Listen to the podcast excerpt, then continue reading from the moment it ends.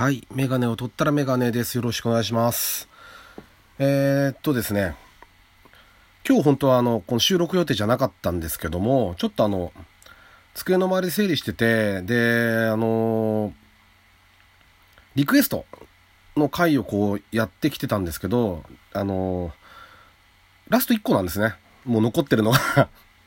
あの、リクエストをいただいてるんで、それの話をね、ちょっとしようと思います。あの、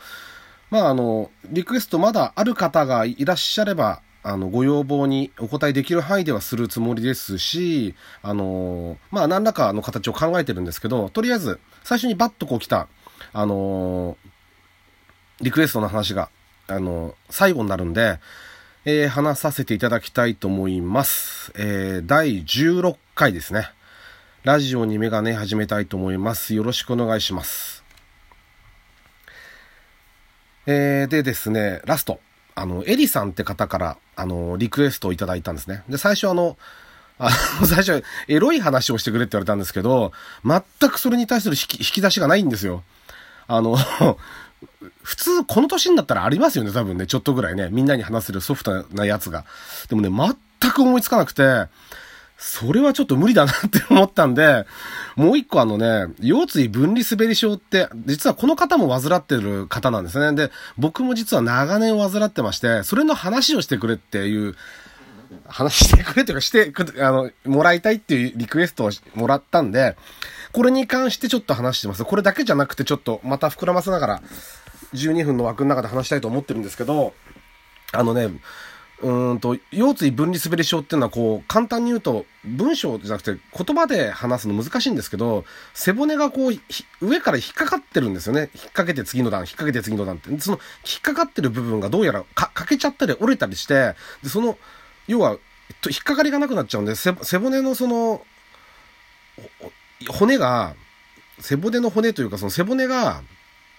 前にこう、ずれていっちゃうんですね。まあ、要は折れた状態が分離症で、それが前に行くのを滑り症っていうらしいんですけど、で、分離滑り症っていうんですけど、あのだからよく冗談でね、なんか、話が滑ってっから滑り症なんじゃないのとかっていう人いるんですけど、本当に痛いんで、これ、本当痛いんですよ。あの、シャレにならないぐらい。で、あのー、僕は3分の1ぐらい出たら大体手術だって言われてて、で、もう僕行ってますね、多分それぐらい。で、もう病院3カ所ぐらい回ったんだけど、やっぱり同じこと言われて、で、もう手術で1ヶ月。で、リハビリ4ヶ月？あ、違う、リハビリ3ヶ月って言われたんですね。ぐらいはもう見ないとダメだよっていうふうに言われましたね。えっ、と、プレート、15センチぐらいのプレートですかね。を2本、背骨に入れて、で、ボルトで固定するらしいんですね。そのボルトの固定する、あの、軸、その、ボルトの軸を受けるところを、お尻の骨を切って移植するって言ってましたね。それぐらいの手術だっていう話ですね。で、まあ、しなくていいならずっとしのげばいいし、どうしてもきつかったらやればいいしっていう話でしたね。はい。で、その状態が、最初にね、僕が腰痛になったの実は中学生の時なんですよね。多分その時に部活動で痛めたんだと思うんですけど、あのー、もう階段登れないぐらい学校の腰痛で。で、もう椎間板もレントゲン取ったらその時点でもうなくなっちゃってたんで、13歳で椎間板ないんですよって。ひどくないですかそれ。で、もうそれぐらいの状態になっちゃったんで、運動もできなくなっちゃって、あのー、大変でしたね、その頃は。でね、もう人間関係も悪くなるし、部活要はサボってるだなんだとか話になっちゃうんですよ、やっぱり。きつい。何せ暴力教師のひどい部活だったんで、僕も随分せずに殴られましたけどね。もう一生忘れないですけどね。そういうことは。だけど、そういうこともあったんで、余計により人間関係が悪くなるっていうことは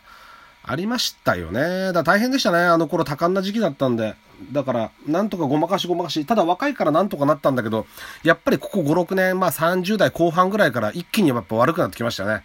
で、今40過ぎて、あのー、悪いんで、まあ、いずれね、手術もちょっと考えてますけどね。病院もいくつか具体的に紹介していただいたんで、その中から選んでどうだいっていう話まで話が来てるんで、もうそうなったらもうなんか YouTuber とかになっても手術やってみましたみたいな 動画で上げてみたいですよね。もうそしたらね。なんかまあ顔映るの嫌だから嫌ですけど、もうあの、音声じゃ伝えきれないこの、あね、大変さとか辛さだと思うんで、まあ、腰痛はほんと大変ですね。腰痛いのは。もう何やるにも辛くて。朝起きるだけ、起き上がるだけでも大変だし。だからね、仕事にこう支障が出ちゃうんでね、あの、何かやるときは痛み止めもやっぱ飲むときもあるし、それこそ遊園地行くのに痛み止め飲んで行ったりとか、あと、な、えっと、あれもそうですよ。だから、授業参観も1時間ぐらい立ってなきゃいけないじゃないですか。でやっぱね、同じ姿勢でいると言いたいんですよ。散歩もそうですけどね、歩い、一定のペースでこうやって歩いてると、やっぱ1時間ぐらいすると痛いんですよね。だからもう本当痛み止め飲んで授業参観ですよね。そんな人多分ほとんどいないと思いますけど、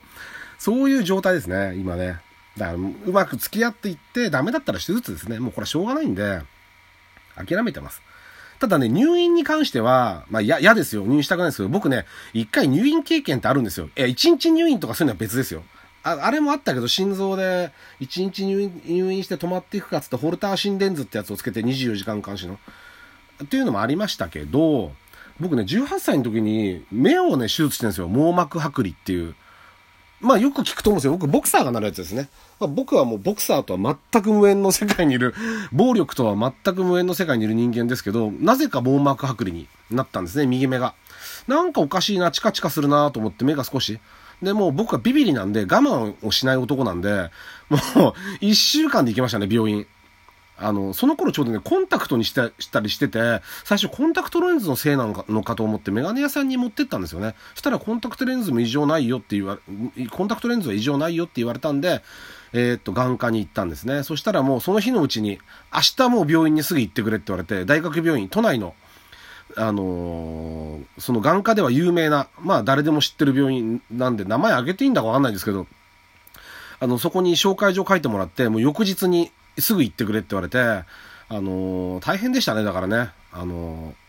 ー、ただもう進路とか決まってるもう冬で、で、もう卒業するのを待ってるような段階の話だったんで、時期的にね。だから、まだ良かったですけどね。調子異常がだからそれで遅れちゃったんですよ、1ヶ月ぐらいね、入院したから。で、右目は手術して、左目は薄くなってるところをレーザー、網膜が。っていう形にしてもらったんですけど、もうでもね、大学病院ね、先生、二人先生がついてて、で、ついててて別に僕専門についてるわけじゃないですけど、僕の担当の先生が二人いて、若い、えっと、超中堅ぐらいの先生と、あと若手の先生が二人いらっしゃって、で、その上に手術を、手術を執刀する、えっと、当時、今准教授って言うんですか？助教授ですね、当時の。で、教授って人、言われてる人ってやっぱちょっと雰囲気が違いますよね。あの、それこそあの、白い巨頭の世界ですよね。後ろにいっぱい引き連れて、あの、会心ですって来て、ああの、来るんですけど、病室に。で、助教授っていうのはもっとこう、フランクな感じの人で、で、僕やってくれた人は、もう、もう、あの、担当の先生が、日本でも本当に、まあ、10本とか5本とかに入るぐらいの、指に入るぐらいの、あの、有名な執刀医だっていうふうに聞いてたんで、安心してましたけどね、だからね。だから、それで手術して、あの、こう、あの、ないんですよ、その、なんつうんだろう。視力も、要は強制視力っていうらしいですけど、メガネをかけてた状態で1.2とか出るんですよ。で、僕はそれは普通のことだと思ってたら、手術しちゃうといかないらしいですね。視力がもうメガネかけても上がんなくなっちゃうらしいんですけど、やっぱり上手い人にやってもらったのか、再発はし、再発もする場合が結構あるらしいんですけど、再発もしないし、強制視力も上がってるし、あの、病院で言われますもんね。だから地元の病院で。あの、よく出てますね、視力って。だから本当にありがたいですよね。そういうえ縁というかね、その病院紹介してくれた人もそうだし、先生やってくれた、嫉妬してくれた先生もそうだし。で、その大学病院の何がすごいって、若いんですよ、看護師さんが。看護師さん看護師さん当時の。看護師さんがみんな若くて、で、あの、研修生の方は多分ピンクなんですよね。で、あと白いの着てる方がいて、で、担当にみたいになってる方が何人かいらっしゃったんですけど、で、僕ね、部屋がいっぱいで個室だったんですよ。うちの親が無理して、それでもほら、入院しなきゃいけないから、個室を取ってくれたんで、もうね、すっごい、嘘みたいに可愛いんですよ、みんな。ほんと、顔で撮ってんじゃないかな、この病院っていうぐらい可愛いんですよ。で、お話しするんですよね、こう。で、僕個室だし。で、僕はもう全然女性に免疫がないんで、こう、お話ししてもらうだけでも嬉しいんですよ。もう楽しいし。で、たわいもない話をこうするんですけど、すっとね、うちの母親とかがね、入ってくんですよね。どう？具合は？つって。心配してくれてるんですよ。でも今じゃねえだろって、たびたびありましたね、それがね。あと病院食じゃかわいそうだからってやたらマックとか買ってこられてものすごい太るっていう、そういう経験も、その入院生活の間にありましたけどね。えー、まあなかなかこう、大変だったけど、人生経験的には、あの、面白かったっちゃ面白かったですよね。今そこの病院は建て替えちゃって綺麗になってまた別のところに、別のところとは隣の敷地って言ったかな？都内ですけどね。に、えっ、ー、と、移ったそうですけどね。懐かしいなと思いますたまに思い出しますね。ただやっぱ今でもやっぱ目はね、右、右目手術した方は若干暗かったりすると、一部鼻のこう上、上あたりっていうんですか、鼻のあたりを見るとちょっと若干視野かけしてますね。かけちゃってますね、視力が。それでも4分の1しか剥がれないで手術できたんで、僕はまだ良かった方ですよね。全部剥がれたら失明なんで、だから入院、手術っていうとそっちを思い出したんですよね。手術のもう耳の後ろと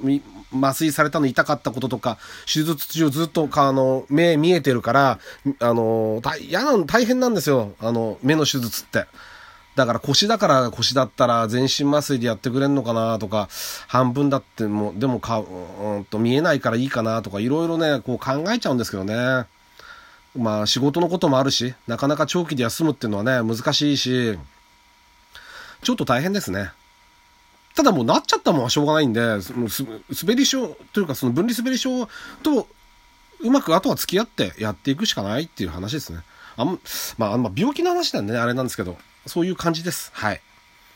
で、あとはまた、あのー、えー、っと、リクエスト等あればですね、ツイッターの方にでも、あの、リプライでもいいですし、あの、ダイレクトメールでも構わないので、何かあげていただければ、答えられる話はします。あの、答えられない話とかは、あの、またちょっと考えます。ご相談するかもしれないですけども、あの、なるべくリクエストにお答えしたいと思ってるので、もしも何かあったらお願いします。